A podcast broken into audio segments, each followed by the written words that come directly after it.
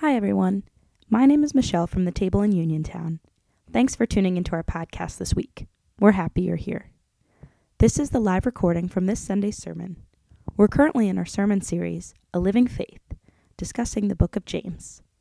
We hope that as you listen, you'll more deeply understand the truth of God's Word and how much He loves you. Let's jump in. The reading this week is from James 1 19 through 27. My dear brothers and sisters, understand this. Everyone should be quick to listen, slow to speak, and slow to anger. For human anger does not accomplish God's righteousness. Therefore, ridding yourselves of all moral filth and the evil that is so prevalent, humbly receive the implanted word, which is able to save your souls. But be doers of the word and not hearers only, deceiving yourselves. Because if anyone is a hearer of the word and not a doer, he is like someone looking at his own face in a mirror. For he looks at himself, goes away, and immediately forgets what kind of person he was. But the one who looks intently into the perfect law of freedom and perseveres in it, and is not a forgetful hearer, but a doer who works, this person will be blessed in what he does. If anyone thinks he is religious without controlling his tongue, his religion is useless and he deceives himself. Pure and undefiled religion before God the Father is this to look after orphans and widows in their distress, and to keep oneself unstained from the world. Here ends the reading.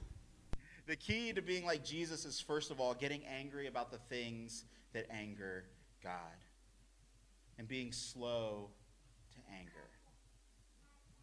Ephesians 4 25 through 27 says this Therefore, putting away lying, speak the truth each one to his neighbor, because we are members of one another.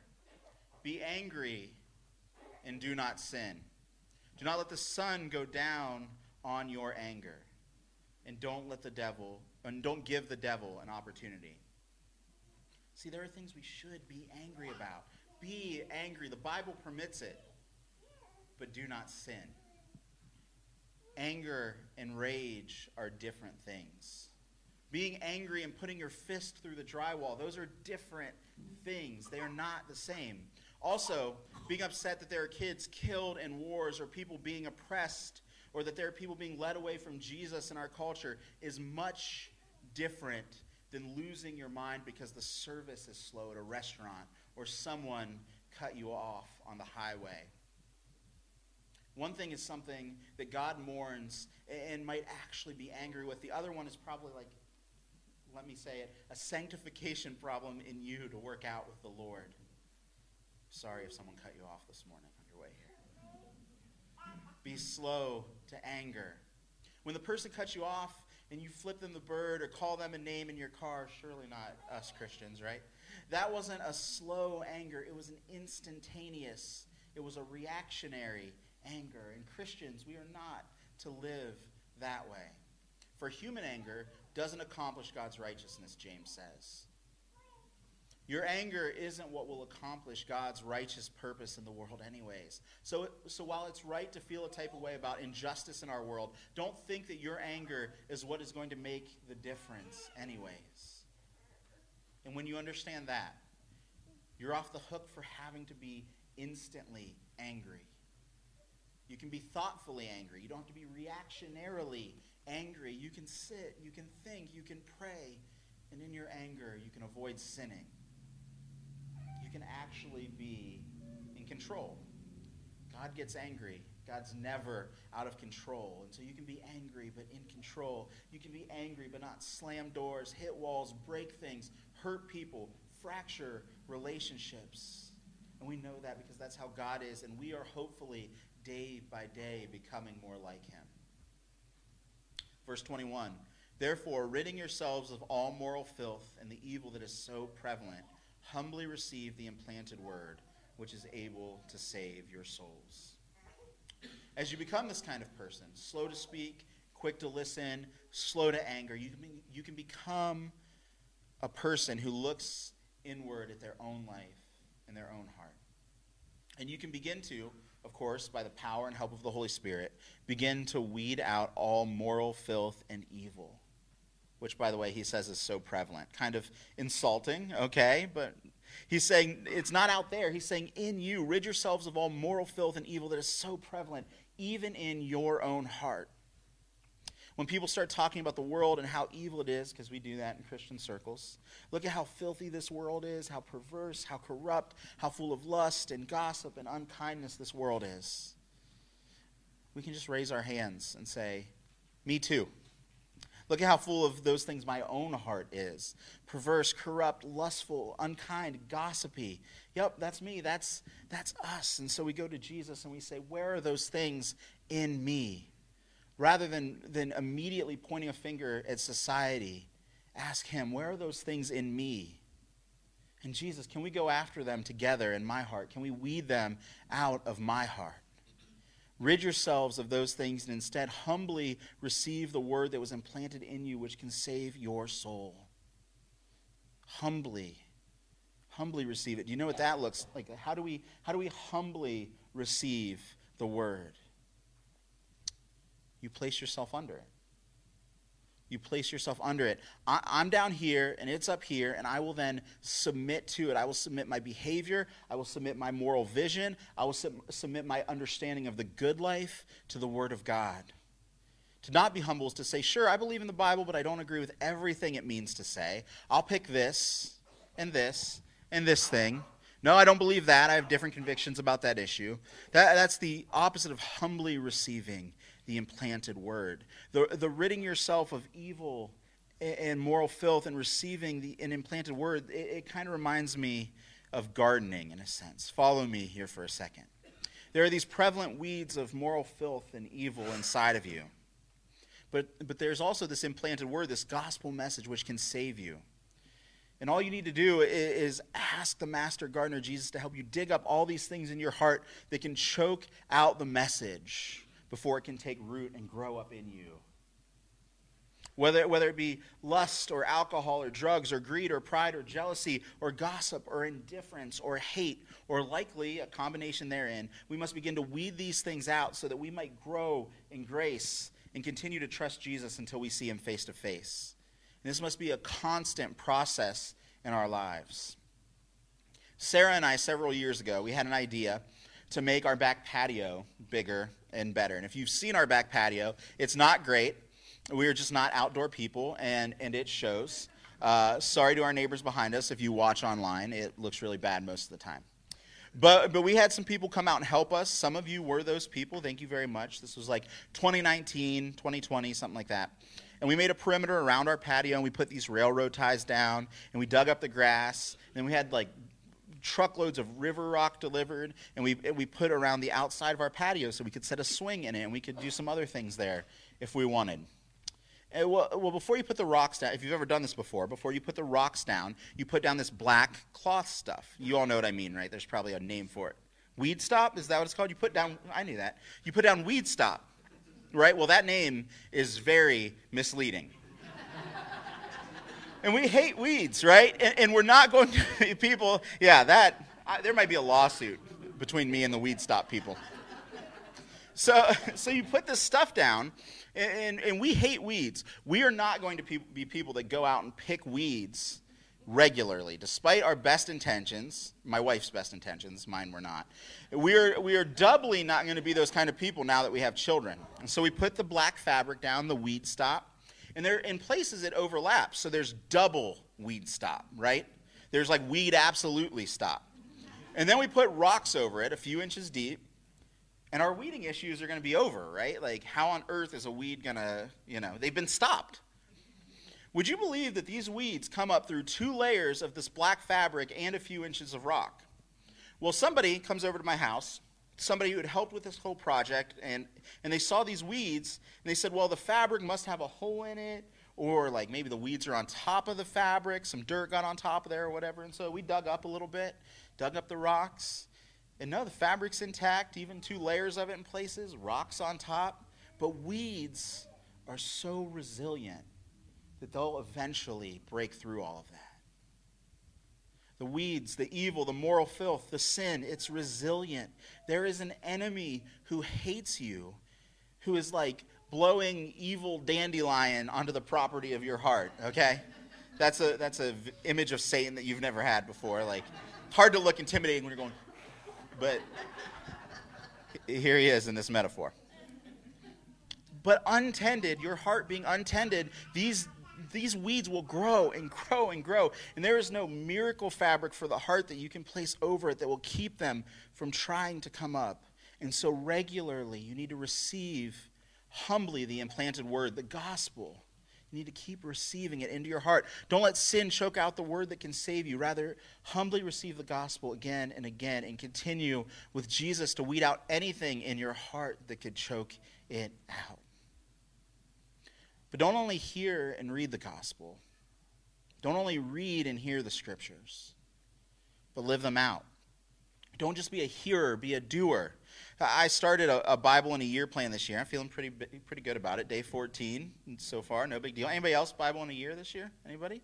Yeah, look at look at a few of you. That's awesome. Yeah, but but there there is a way to read the Bible, the whole thing, the whole thing in a year even, and not grow from it.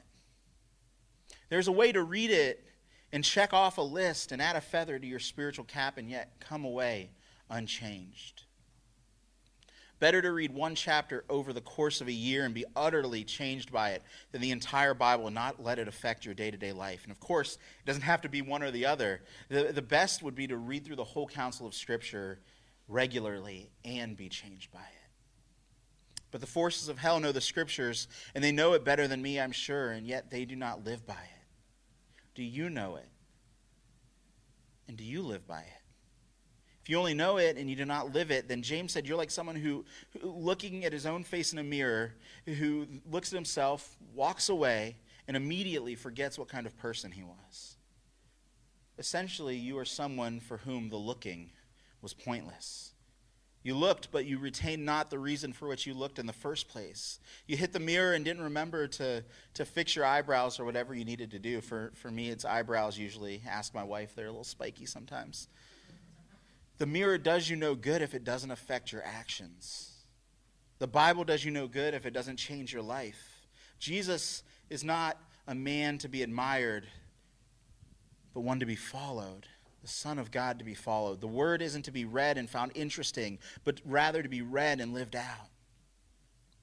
And likening the Bible to a mirror it's not a random analogy. It's not an unrelated analogy for the sake of just making a point not to forget what you read. A mirror is exactly what the Bible is like.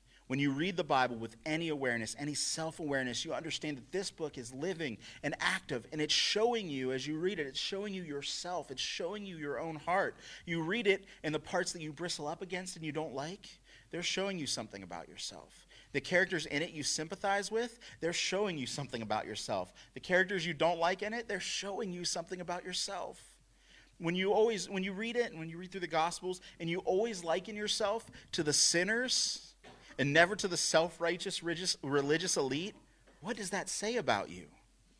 When you, when you read the parable of the prodigal son and you love the younger brother and you hate the older brother, what does that say about you? Or when you have compassion on the older brother but you hate the younger, what does that say about you? You read the Bible and the Bible reads you. You look at the word and it looks back into you. You receive counsel and wisdom and self awareness as you read this book. So you must pick it up. And if you're a Christian, you must humbly receive and obey it. James goes on. But the one who looks intently into the perfect law of freedom and perseveres in it, and is not a forgetful hearer, but a doer who works, this person will be blessed in what he does. When you look into the word, the law of freedom, if you will, and you, you persevere in it, it, which James calls the law of freedom, in case you think the Bible is restrictive and thus makes life worse, James would actually say that it's in following the law. It's when you're living within God's parameters for life that you actually find freedom. Without it, you are a slave to sin, you are a slave to yourself. But within God's law, you find freedom, paradoxically enough. When you do that, what you do will be blessed. But what is it that you will do? What's the thing you will do that will be blessed? It's whatever the law of freedom says.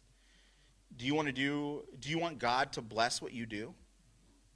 Then do the things that God blesses. This isn't some sort of like teaching on prosperity in James that if you do good, God will give you a little treat, like a, like a Ferrari or a new house or something like that.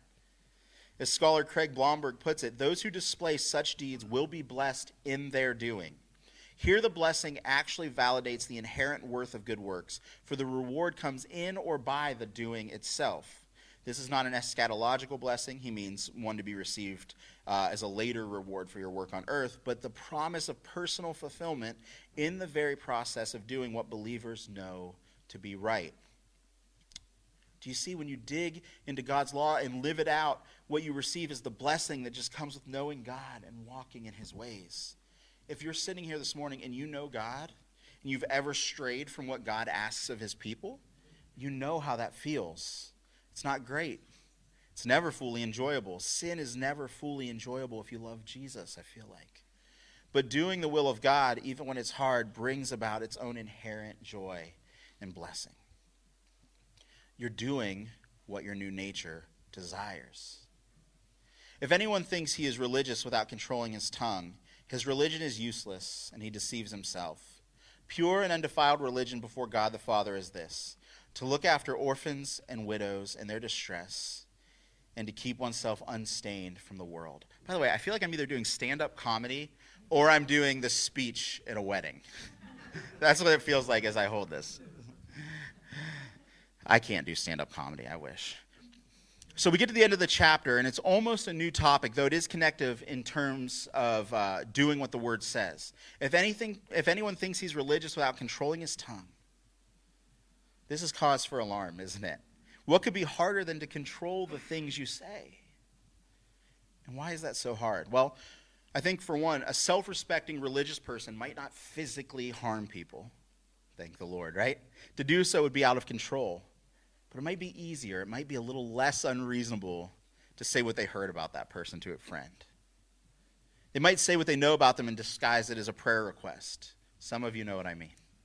Some of you might not be beat some of you might not beat down your spouse, but you beat down your spouse with words. Some of you might not harm people, but you will insult and slander them. You'll cut people down with your words. James says if you don't have control of your speech, don't bother thinking of yourself as a religious person. If you don't have control of your tongue and you think you're walking so close with God, you have an unrealistic understanding of your own life, your own heart. Do not be deceived.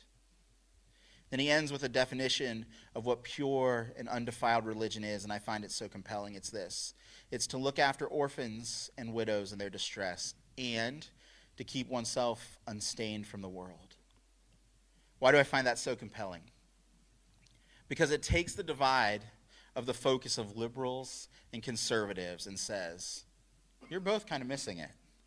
Now, I'm going to stereotype and generalize for the sake of this uh, liberals and conservatives in a way that both sides might want to raise a hand and say, actually, but please refrain for a moment. I'm an, I'm an equal opportunity offender today. That's all that matters. Liberals, known for their care and concern for the poor and the marginalized, but in terms of morality, they oftentimes have a much more lax understanding than conservatives do. Conservatives tend to have a much more public opinion about morality in our country. However, many would characterize them as paying lip service to concern for the poor and marginalized, the, more concerned about the lip service than actually taking care of those people. And both, both of those are broad, sweeping generalizations. And you might be here saying, well, I'm a conservative, and I'm not like that, or I'm a liberal, progressive. I'm not like that, and I get it. And realistically, if you're sitting here, perhaps you're a Christian. And so, hopefully, whether you identify on the left or the right, you're living into both sides of these things, both caring for the poor and marginalized and keeping yourself unstained from the world. But here's my point either side tends to emphasize one or the other and finds themselves superior. They bless the poor and marginalized in real and wonderful ways, and yet have morally, perhaps an almost anything goes view of the world, and they think they're superior. Or they do little for real human suffering, but take a moral high ground, and they think they're superior. But neither of those things are enough. Neither of those are God's standards for his people. We should both care for the poor and marginalized, and also keep ourselves unstained from a world that has plenty to stain us with. Christians do both. Are you doing both? Michelle, you can come up. Extra thankful to say that this morning. Jesus told this parable in Matthew 18, 21 through 35. And it's, it's not really so much about anger, it's more specifically about forgiveness, but it applies this morning. And man, is Jesus brilliant. And I want to read it as we prepare to close here. Then Peter approached him and asked, Lord, how many times must I forgive my brother or sister who sins against me? As many as seven times? I tell you, not as many as seven, Jesus replied, but seventy times seven. For this reason, the kingdom of heaven can be compared to a king who wanted to settle accounts with his servants. When he began to settle accounts, one who owed him 10,000 talents was brought before him. Since he did not have money to pay it back, his master commanded that he, his wife, his children, and everything he had had to be sold to pay the debt. At this point, the servant fell face down before him and said, Be patient with me. I will pay you back everything. Then the master of that servant had compassion, released him, and forgave him the loan. That servant went out and found one of his fellow servants who owed him a hundred denarii. He grabbed him and started choking him, saying, Pay what you owe. At this, his fellow servant fell down and began begging him, Be patient with me. I will pay you back. Sound familiar? But he wasn't willing. Instead, he went and threw him into prison until he could pay what was owed. When the other servants saw what had taken place, they were deeply distressed and went and reported to their master everything that had happened. Then, after he summoned him, his master said to him, You wicked servant, I forgave you all that debt because you begged me.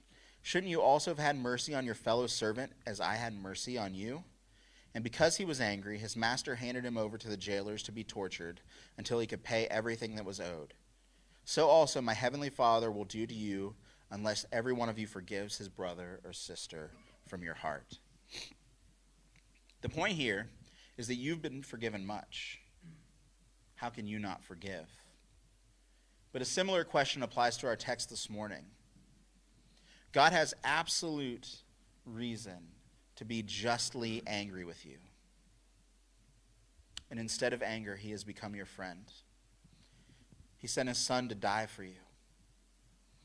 The only logical question we can ask is how can you hold on to anger towards other people? You've chased after other gods, and the righteous, just God of the universe has withheld anger and loved you with an everlasting love.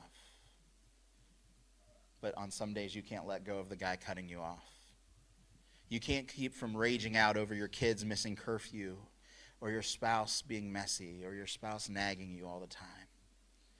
You can't be kind to your political opponents God was in a position to be justly angry with you and justly pour out his wrath. And yet he didn't. When you look at the things you've done in your life, the ways you've ignored God, the ways you've basically held up a middle finger to heaven, and you realize the love and the grace that he's lavished on you, what does that do for your anger? Does it melt away? Does it make you want to pay God's kind perspective of you forward to the person who angers you? Does it make you want to absorb an offense and let it slide rather than pay it back? And I wonder this morning if it doesn't have that effect on your heart, do you even realize how you've been loved? Do you realize the magnitude of your debt that has been erased? It would do us well this morning to remember that to remember that Jesus, the righteous one, the one who never angered but only pleased God, on the night that he was betrayed, he took the bread and after he broke it, he gave thanks. After he gave thanks, he broke it rather, saying, This is my body broken for you. Do this in remembrance of me. In the same way, after supper, he took the cup, again giving thanks. He said, This is a new covenant in my blood for the forgiveness of sins. Forgiveness was costly, church. It cost Jesus his life. How often are you willing to sacrifice like Jesus to forgive others? To absorb an offense rather than to pay back for it, rather than to lash out, to overlook an offense rather than to mete out judgment? Maybe ask God this morning for his perspective on that as you prepare your hearts for communion. We take communion here at the table every single Sunday by taking the bread and dipping it in the cup. and remembering Jesus and what he did for us. And we take communion at your own pace here. So uh, after I pray, you're free to take communion whenever you're ready. If you want to take a few moments to just sit in the quiet with the Lord, please do that. Communion is available towards the back on my left, gluten free communion, uh, towards the back on my right, if you need that. And my friends Randy and Rachel are going to be available on either side of the room to pray for you. Pray for you. You just need somebody to, to put a hand on your shoulder and come alongside you in prayer this morning, they'd be more than happy to do that. So I'm going to pray, and then you're dismissed to do what you need to do. Father, you are the great example of being righteously angry and yet responding out of love. You have every reason to be angry with things that we've done with that anger, what you decided to do was send your son as a sacrifice so that we might be forgiven. This morning is perhaps we are in this place and we're angry with someone. Perhaps somebody that did something not like cutting us off on the highway, something terrible to us. God, would you deal with that anger in our hearts? Forgiveness always costs someone something somebody has to pay for it, either the person we're angry with or us by not by not lashing out.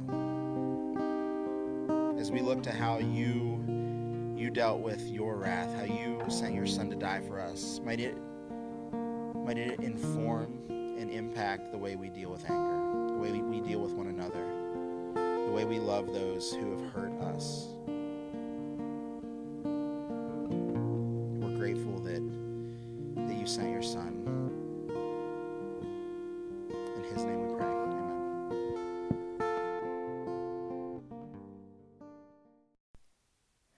Thanks so much for listening to our Sunday service. If you're interested in joining us in the future, you can find us at 17766 Cleveland Avenue Northwest on Sunday mornings at 10. Additionally, we host a meal every first and third Sunday after service in order to fellowship with one another. Visit aseatforyou.org for more information. We hope you'll join us next week. Go in peace.